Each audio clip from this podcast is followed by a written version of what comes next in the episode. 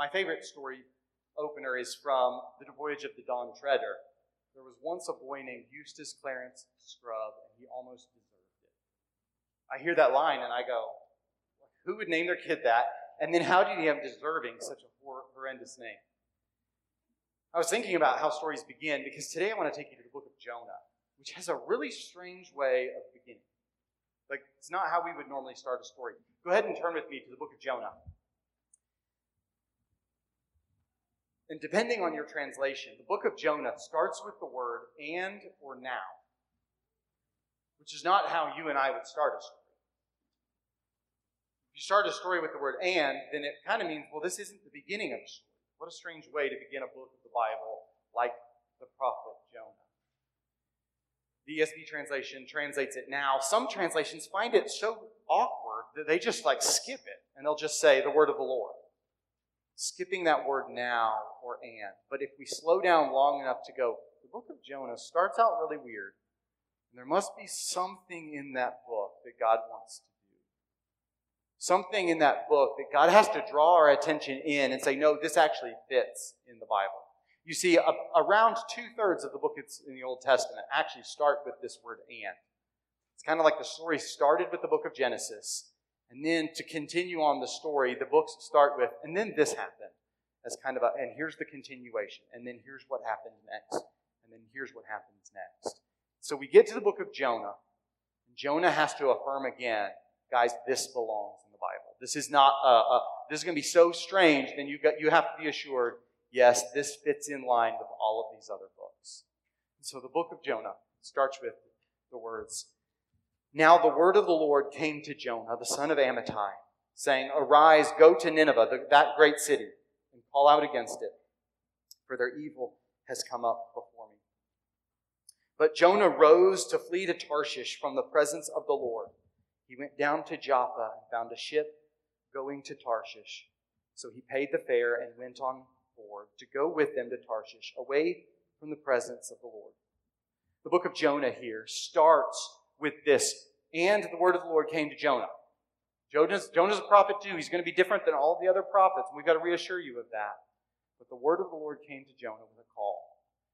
He said, Go to Nineveh, the capital city of the Assyrian Empire. And notice that what God tells Jonah to say that, that judgment is coming. There's not a message of hope. There's just this call to Jonah go to that great city and say that judgment is coming. Call out against it. And then these verses say that Jonah flees to Tarshish, the very opposite direction, because he wants to get away from the presence of the Lord. Not just the call of God, but he wants to get away from the presence of the Lord. Today we're going to be looking here in the book of Jonah to see what does God have to say with this and Jonah too, and then us too. Where, where do we fit in this story? Let's pray. God, as we open your word, help me to speak it clearly. God, help us to have ears to hear what it is that you have to say to your people through the book of Jonah. Pray these things in Jesus' name. Amen. This is Jonah's call. Jonah, go to the city of Nineveh and call out against it.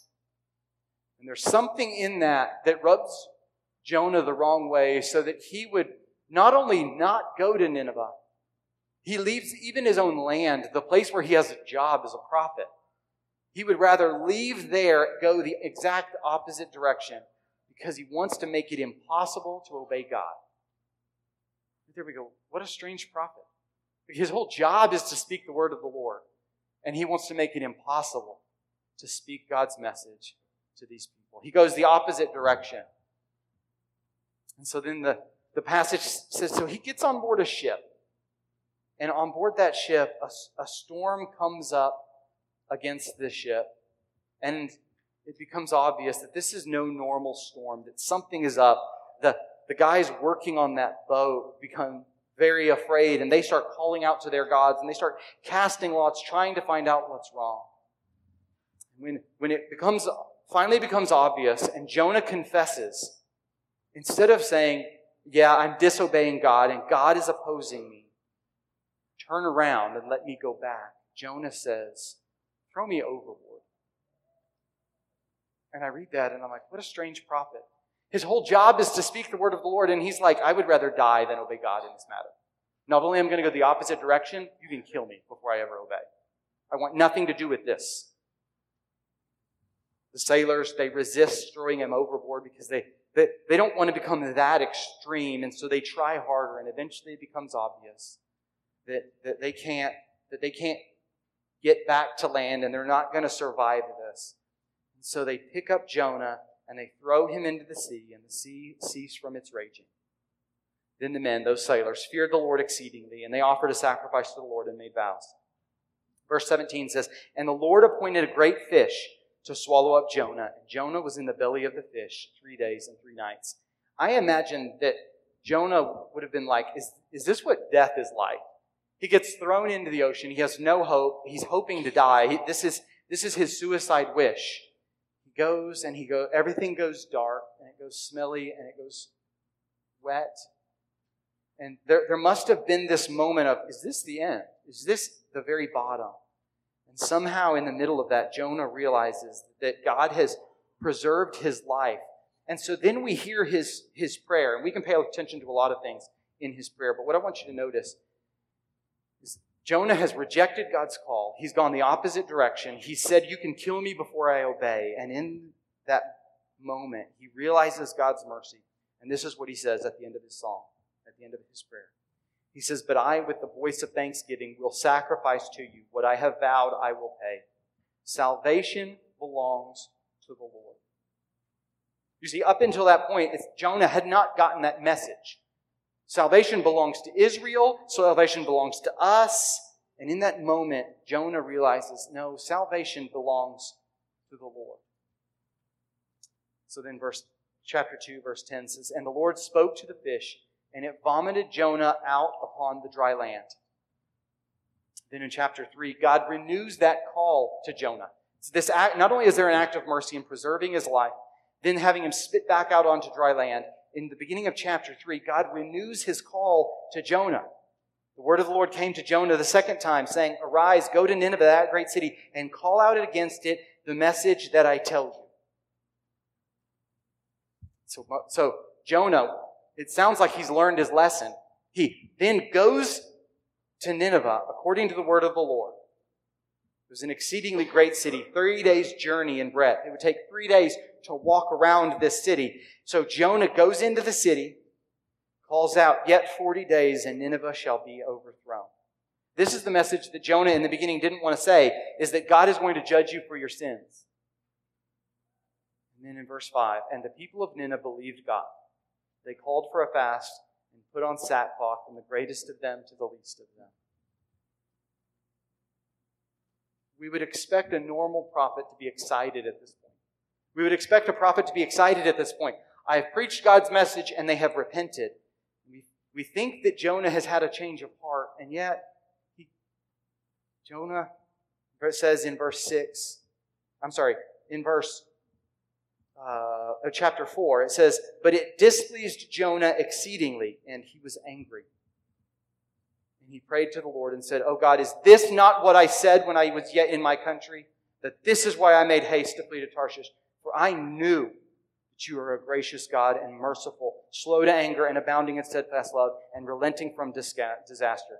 Therefore now, O Lord, please take my life from me, for it is better for me to die than to live. What we find is that Jonah is a strange prophet who goes and gives God's message of judgment, and then when God brings mercy, Jonah throws a fit and says, I knew it. This is exactly why I did not want to obey you, because I knew you would show mercy, and I did not want them to receive So we find is that Jonah goes out of the city, climbs up on a hill to watch and hope and wait for God to judge the people. Thinking this isn't going to last, their repentance isn't real, and God's mercy is not for them. So he goes up on that hill God causes a vine to grow and then shade Jonah as he's sitting in the intense heat waiting for judgment.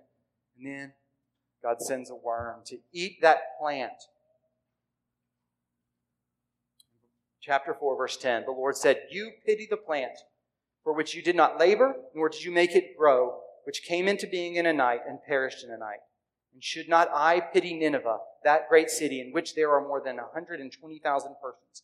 who do not know their right hand from their left, and also much cattle. We read this story of Jonah and we go, what a strange prophet. He doesn't want to speak God's message. He goes in the opposite direction. He wishes multiple times that he would die rather than see other people receive God's mercy. And I th- what I want to show you today is three lessons that we learn here from this story of Jonah. As we look at this, this story as a whole, I want to show you three lessons that we learn from the, the story of Jonah. What we find in this story is that Jonah wanted to be the end of God's mercy. He was called to be the middle. Jonah liked God's mercy as long as it stopped with him, as long as it stopped at the borders of Israel, as long as it didn't go towards his enemies. Jonah liked God's mercy for himself, but he didn't like God's mercy for anybody else. Jonah was missing the call of God.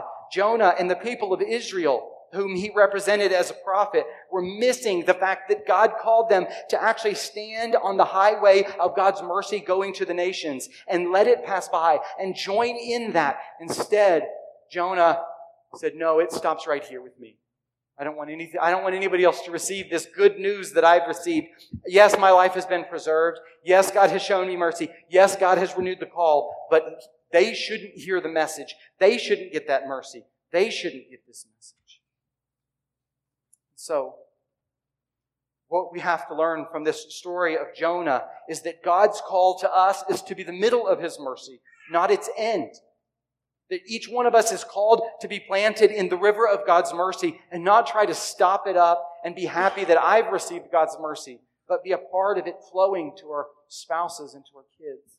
God, how are you calling me to be the middle of your mercy so that it flows to those that are living on either side of me, that those who live across the street from me? God, can I have your heart so that the, your mercy flows through me to the people in my world? God's call to us is to be the middle of his mercy, not its end. I'm reminded of the book of Acts in Acts 17. It says that God controls the movement of peoples so that they would seek him. That God controls those that move from one block to another, from one county to another, from one state to another, from one country to another. And the purpose of God controlling the movement of peoples is that they would seek Him and know Him. And so the call up for us is to say, to look at our lives and say, nobody is in my life on accident, and God has put me here so that they can know His mercy just as much as I have. Each one of us has to begin to look at our, our kids and to our, our spouses and to our parents, to our in laws, coworkers, and say, God has caused you to be in my life. And God wants to do a work of mercy in your life just as much as He did in mine. And so I want to be the middle of that mercy, not its end. I don't want to stop it up. I don't want to slow it down. The way Jonah and the way Israel and the way I am normally tempted. To do. The second lesson that we learn here in the book of Jonah is that salvation belong, does not belong to Jonah.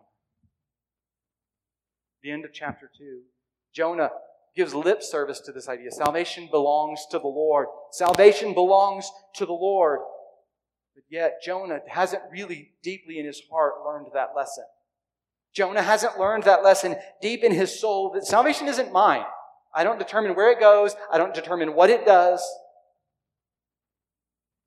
Jonah was focused on me and on my people and on my time and on my salvation and me fulfilling everything that I want in my life. What Jonah has to learn and what we have to learn is that this salvation doesn't belong to us. God's plans and God's works don't belong to us. We don't control them. We do not harness them. We just join in. We're going into a new year. Many of us begin to set resolutions we have goals for things that we want to do or habits that we want to develop or things that we want to accomplish in this new year. So often our, our goals are focused on self actualization. Let me maximize my life. Let me maximize my skills. Let me find out what's welling up in me that God has put inside me so I can have the fullest life possible.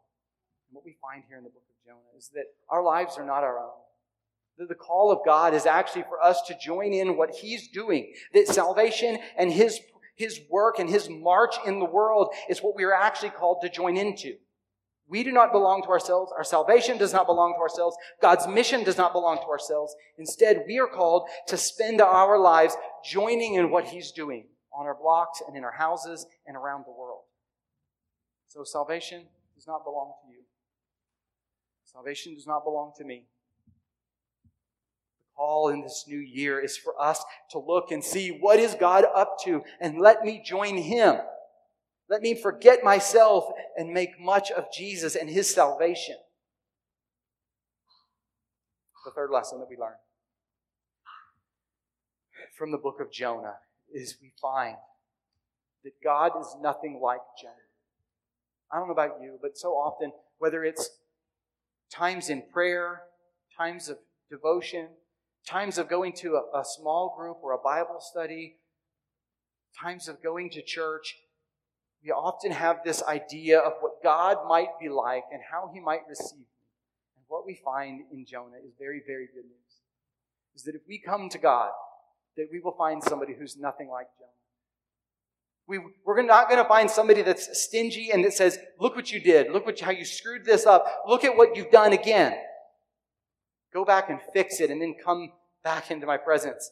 We, we don't find somebody that's like, you guys are so far gone, you don't get to hear God's message. You guys are so far gone that you're excluded from the people of God. What we instead find is a God whose heart is for the people of Nineveh.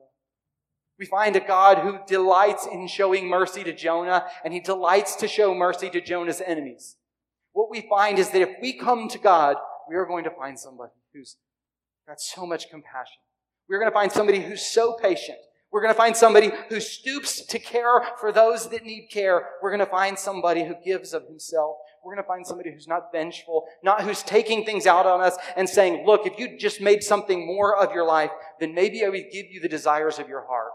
We don't find somebody who's stingy, who's vengeful. Instead, we find somebody who delights in showing mercy far beyond what makes sense. So we read this passage and we see this story, this story of Jonah and this story of Israel and these lessons that it doesn't belong to him, this, this lesson that God is not like Jonah. But I re- we read this and I wonder, how does this point us towards Jesus? You see in the book of Luke, Jesus said that all the law and the prophets point to him. And so, how does the story of Jonah actually let us see Jesus? Jesus said that, that he was the sign of Jonah.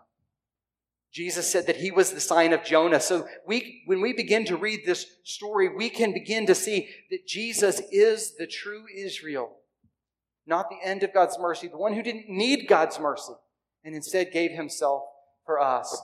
We found the one whom salvation belongs to, who goes and he gives it to Samaritans and Gentiles, to those that are unclean, those that are unholy, those that are unfit for God's kingdom. We see Jesus going out to them at wells and in public places. What we find is that Jesus is nothing like Jonah. And ultimately, in this story, we see Jonah goes up on a hill because he wants to see God's judgment on the people. And we find that Jesus is the one who goes up on a hill to take God's judgment from the people. So this, this story is good news for those that listen. This story is good news for those that listen because we find in Jesus the fulfillment of how God is not like Jonah and how God is pouring himself out for me and for my spouse and for my kids and for my neighbors and for our church and for the nations. How could we know that God will receive us the way he received the Ninevites? The Bible tells us that, starting in the book of Genesis, that God made the world and he made it good, and that he, he put Adam and Eve to shepherd and steward and to rule over it as little kings and to express in their daily lives and in their work and in their relationships God's goodness and his care. And Adam and Eve and everybody else after them said, No, we aren't going to live by your rules. We will set our own rules. We will set up our own kingdoms. The Bible says that God drove Adam and Eve out of the garden, and Adam and Eve and everyone after them sits under the judgment of God. The judgment of God that, that brings death into the world and that brings separation from God forever after death. But instead of leaving us there, we find stories like Jonah that begin whispering this message that God is pouring out his mercy on the nations, on you and on me. And then in Jesus, we find how that is totally fulfilled. That Jesus lived the life that Jonah and that Israel and that the Ninevites and that you and I should live.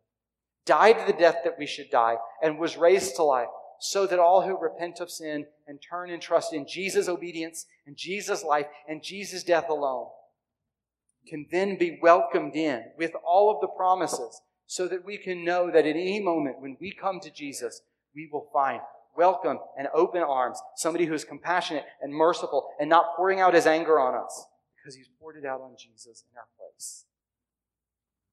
So this, this passage, this story, the story of Jonah, starts with and, tells us salvation doesn't belong to Jonah. Salvation belongs to the Lord. Imagine what that begins to do in a, in a person who realizes I am actually called to be in the middle of God's mercy.